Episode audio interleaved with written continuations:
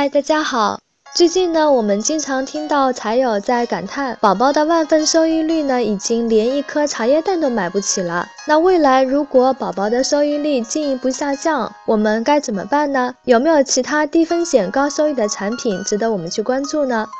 那小编呢，通过搜索发现，从今年上半年开始呢，票据理财慢慢的开始红火起来。那么什么是票据理财呢？票据理财呢，其实是融资企业以银行承诺一定会兑现的汇票作为抵押物，抵押给互联网票据理财平台指定的银行或者是第三方，由其托管。投资人呢，通过互联网票据平台把资金借给融资企业的一种产品。是不是听到这里觉得还是挺茫然，好像没太听明白？那么我们下面呢，就来总结一下。其实呢，票据理财它就是一种理财产品，产品的收益率呢一般是在百分之六点三左右，少数产品呢甚至会打出百分之八或者是百分之九点八的超高收益。票据理财的投资期限大多数集中在六十到一百六十天，认购的起点呢是从一元到一千元不等。票据理财相对于其他理财产品来讲呢，是属于低风险、中高收益，期限呢也相对灵活。票据理财呢，主要分为四大模式。第一类呢是票据贴现，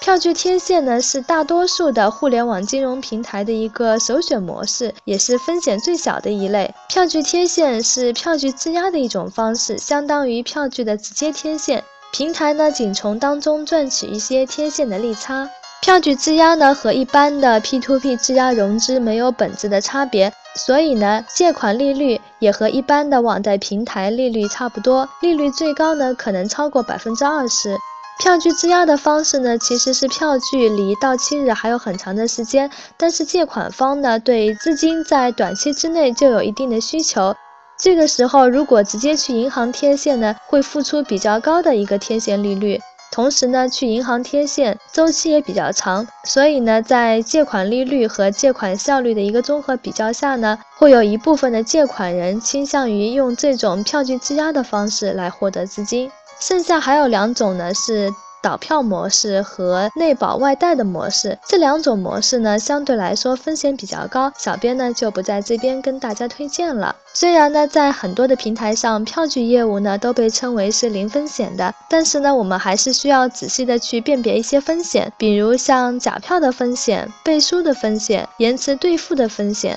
我们今天呢就聊到这儿，下次呢我们还会跟大家一起来介绍怎么样去辨别票据的风险。